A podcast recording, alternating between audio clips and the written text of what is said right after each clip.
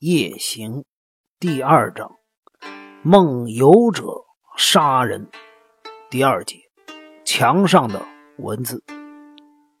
各位一定曾经在报纸或者杂志的报道中阅读过关于无头尸体的相关报道。实际上，亲眼看见无头尸体是一件多么可怕的事，相信大家做梦都无法想象到。如果以文字来形容无头尸体有多么恐惧的话，那大约只能表达真实情形的百分之一、千分之一，甚至万分之一都不到。在这个时候，我觉得自己全身虚脱，必须费尽力气才能够勉强支撑下去。由此可见，人类的神经虽然脆弱。但是，也许比想象中的强韧也说不定。不过，这也得依照当时的情况来做决定。就比如说，两个人一起喝酒，其中一个人要是先醉倒的话，另外一个无论如何也不能喝醉，一定要支撑到底才行。我当时的情形就处于这种情形之下，因为我看到先世之际已经先吓呆了。所以，我当然不能跟着也昏倒或者丧失理智、太过夸张的动作。我甩了甩头，终于让自己恢复了些理智。一看到仙师直纪整个人都傻掉的模样，我不耐烦地用力拍了拍他的背部：“仙师，振作点，振作点！你该不会吓呆了吧？”听到我的叫唤，仙师直纪终于勉强地振作起精神，结结巴巴地说：“无代，糟了！”事态严重了，怎么办？怎么办？发生这么可怕的事儿，我们该怎么办呢？现实之际，表面上看起来是一个喜欢恶作剧、自大狂妄、令人讨厌的男人，但是现在看起来，也不过是一个压抑情绪、胆小怯懦的男子吧。一旦出了大事儿，就失去了方寸，还能怎么办呢？总之，我们先报警处理啊！报警！你别开玩笑了，怎么能报警啊？啊，这么一来，古神家的名声就毁于一旦了。吴代，你开玩笑的吧？除了报警以外，就没别的办法了吗？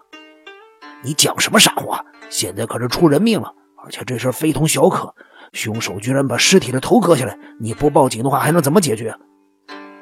凶手把头割下来，他为什么把头割下来呀？啊，我也在想这个问题。凶手之所以要拿走尸体的头，通常是为了让人们无法正确的判断死者的身份。所以，可是吴代，这没意义呀！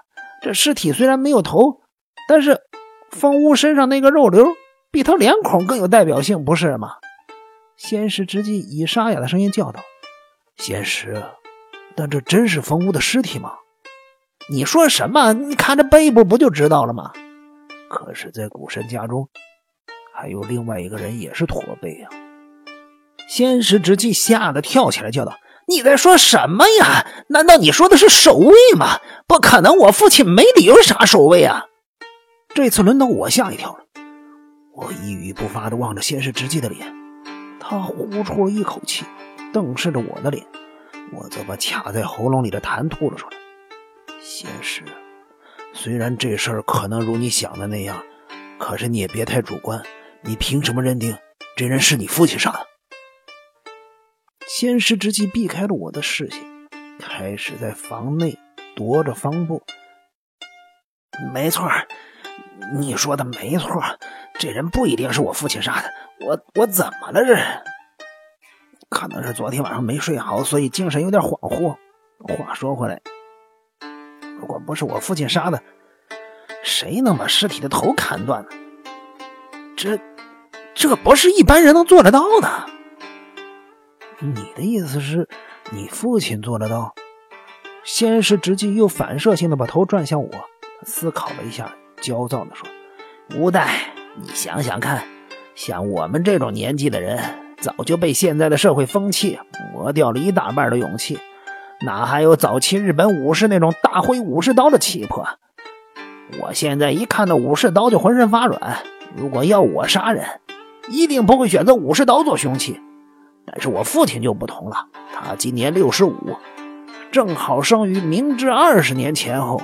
当时日本依然是个杀伐的时代，那时候我祖父还在，他经历过维新时代的变革，根本就不把杀人当回事儿。我父亲就是在祖父的那种教育方式之下成长的，他的思考模式和行为跟我们这一代人不一样，所以这儿有人被武士刀杀死，我第一个联想的一定是我父亲啊。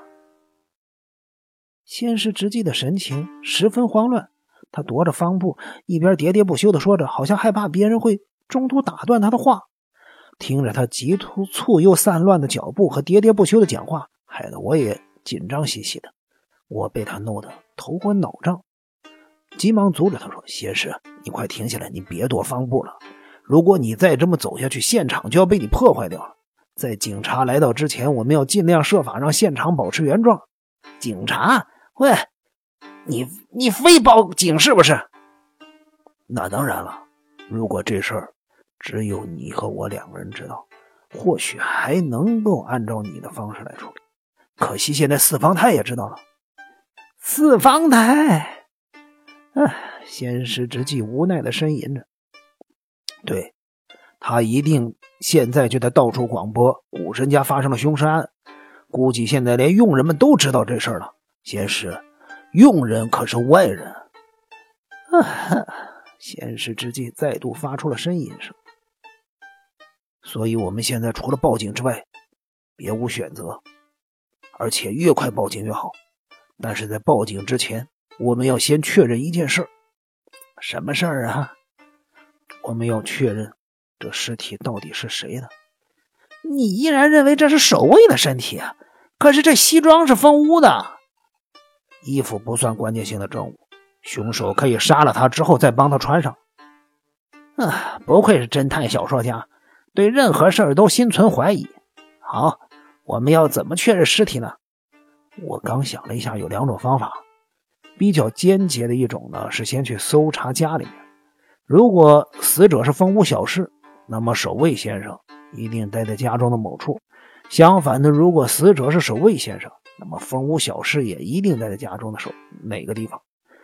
另外一种方法是比较直接的方式，就是把衣服脱掉了来检查尸体。先使之际，颇不以为然的反问：“就算把衣服脱掉了，也无从分辨。难道你会有什么绝活分辨驼背？”“当然不会了。可是风屋小事有一个无法磨灭的特征，你难道忘了吗？风屋去年在花九郎被八千代小姐射了一枪。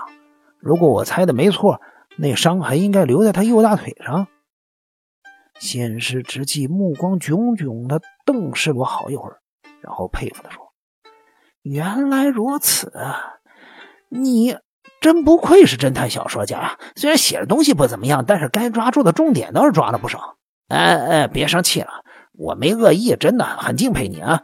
我们可以用伤痕来判断尸体是蜂窝还是守卫，这点，嗯，这是。还有没有？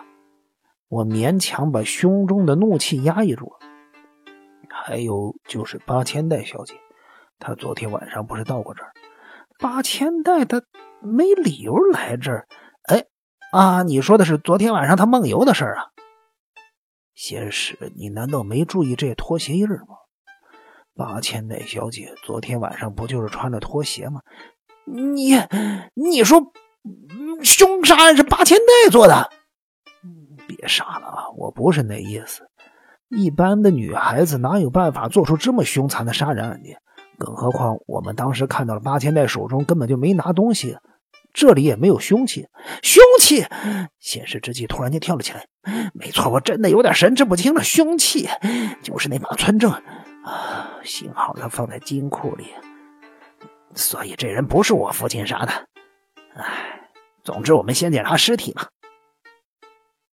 我跟先师直计。设法在不移动尸体位置的情形之下，把尸体的裤子脱了下来。听说风屋小氏被射中的部位是右大腿，我们仔细检查了之后，确实在右大腿上发现了一处伤痕。嗯，这样子我们就可以确定这尸体是风屋的。接下来，我们又把裤子穿回到了尸体上，开始检查房间内部，看看能不能找到疑似于凶器的东西。经过了一番搜索，我意外的发现一件有趣的事儿。哎，这墙壁上怎么会有字迹呢？只见床铺右侧的墙壁上有一些像是用钉子刻过的痕迹，这些字迹从右下方斜向左上方，仔细看的话，很像是英文字。这些英文字很可能是躺在床上的人无无聊的时候随便乱写的。这到底是些什么字？看上去像英文，这又怎么念呢？当时先师直纪的态度有点奇怪，他狼狈地说：“什什么？先别管他了，我们赶紧找凶器比较重要。等一下，像这种蛛丝马迹，通常会隐含着重大的意义。难道昨天风屋在这张床上等待八千代小姐，却因为一直等不到她，所以说才留下这些字吗？什么？他到底写了些什么呀？”先师之际，听我这么分析，便走到了我的身边，同时往墙壁上望去。只见墙壁上写着一行字，看起来像是“牙齿有八千代”。哎，先师之际叹了口气，看来风屋昨天确实在这等八千代。嗯，看来是八千代小姐爽约了。但是到了深夜，他又改变主意来这儿了，可能吧，蛮合逻辑的。先是之际，此刻似乎比较冷静了。我们又开始在屋内四处的搜寻，可是别说凶器了，我们连疑似的物品都没发现。屋内都检查了，我们下一步怎么做？我们去查看一下八千代小姐的拖鞋。好，走吧。当我们从昏暗的小洋房走出来，迎面射来的阳光让我都觉得有点昏眩，胸口觉得闷闷的，像快吐了。我们穿过了树林之后，看到对面主屋的屋檐下站着仙石铁之进、柳夫人和元造三个人，他们正朝我们这边看来。铁之进好像刚刚被人从床上挖起来似的，服装不太整齐。连肚脐都露在外面，他那撮最自傲的胡子在风中微微的颤动，看起来似乎有点兴奋的样子。相较之下，柳夫人这个不简单的人物，则十分冷静的直朝我们这边看。先师之进不知道说了什么，于是元造就朝着我们跑过来。先师直接大叫道：“元造！”任何人都不准离开！你告诉我父亲，等一下我会到他那儿去。仙师之际说完，也没看仙师铁之进一眼，就直接走进了屋子里，大喊：“阿腾，阿腾！”阿腾一听到叫声，便从佣人房里急急忙忙的跑了出来。他的整张脸像白纸一样的苍白。当时我觉得有点奇怪，因为阿腾的眼眶有点湿湿的。一般而言，年轻女孩子听到凶杀案发生，觉得害怕是正常。但是她为什么会流眼泪呢？阿唐，把钱带了，小姐还没起床。守卫先生呢？我到处都找不到他。我按照您的指示，哪里都找了，可是都没有看到守卫先生的踪影。先师直纪带着不可思议的表情看着我。无代守卫到底怎么了？他因为身体有缺陷，一向很少出门的。那就怪了。阿腾，再去找。无奈，我们走。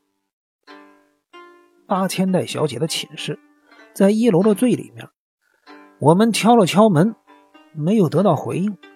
于是我试着转动门把手，没想到门竟然开了。我疑迟了一下，不知道该不该贸然闯入八千代的房间，但是先是直纪连想都没想就直接走了进去，我也只好跟了进去。八千代张了一下眼，不一会儿又沉沉的睡去。他房间的窗户打开了一半。桃色的窗帘随着风飘飞着，微风轻拂着八千代的发丝，他似乎睡得十分安稳。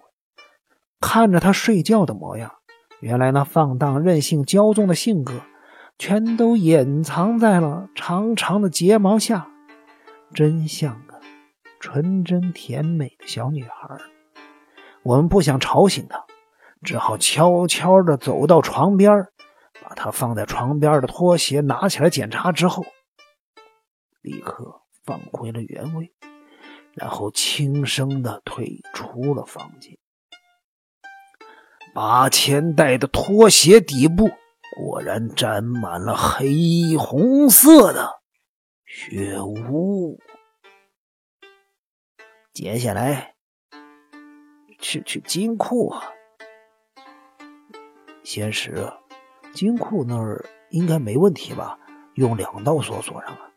不，为了慎重起见，我们还是去查看一下比较好。你等等我。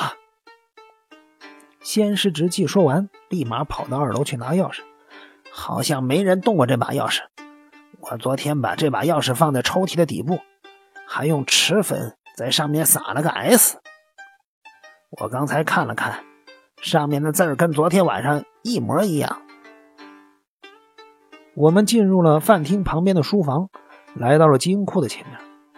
吴代，你的密码是多少？我疑迟了一下。红着脸，结结巴巴的说：“呀，持有。”八千代。先是直纪望着我的脸，别有深意的笑了笑。他开始转动转盘，再用钥匙把锁全都打开，深吸了一口气，用力把金库门打开。只见村正还安然的放在金库里。你看在吧，别神经过敏了。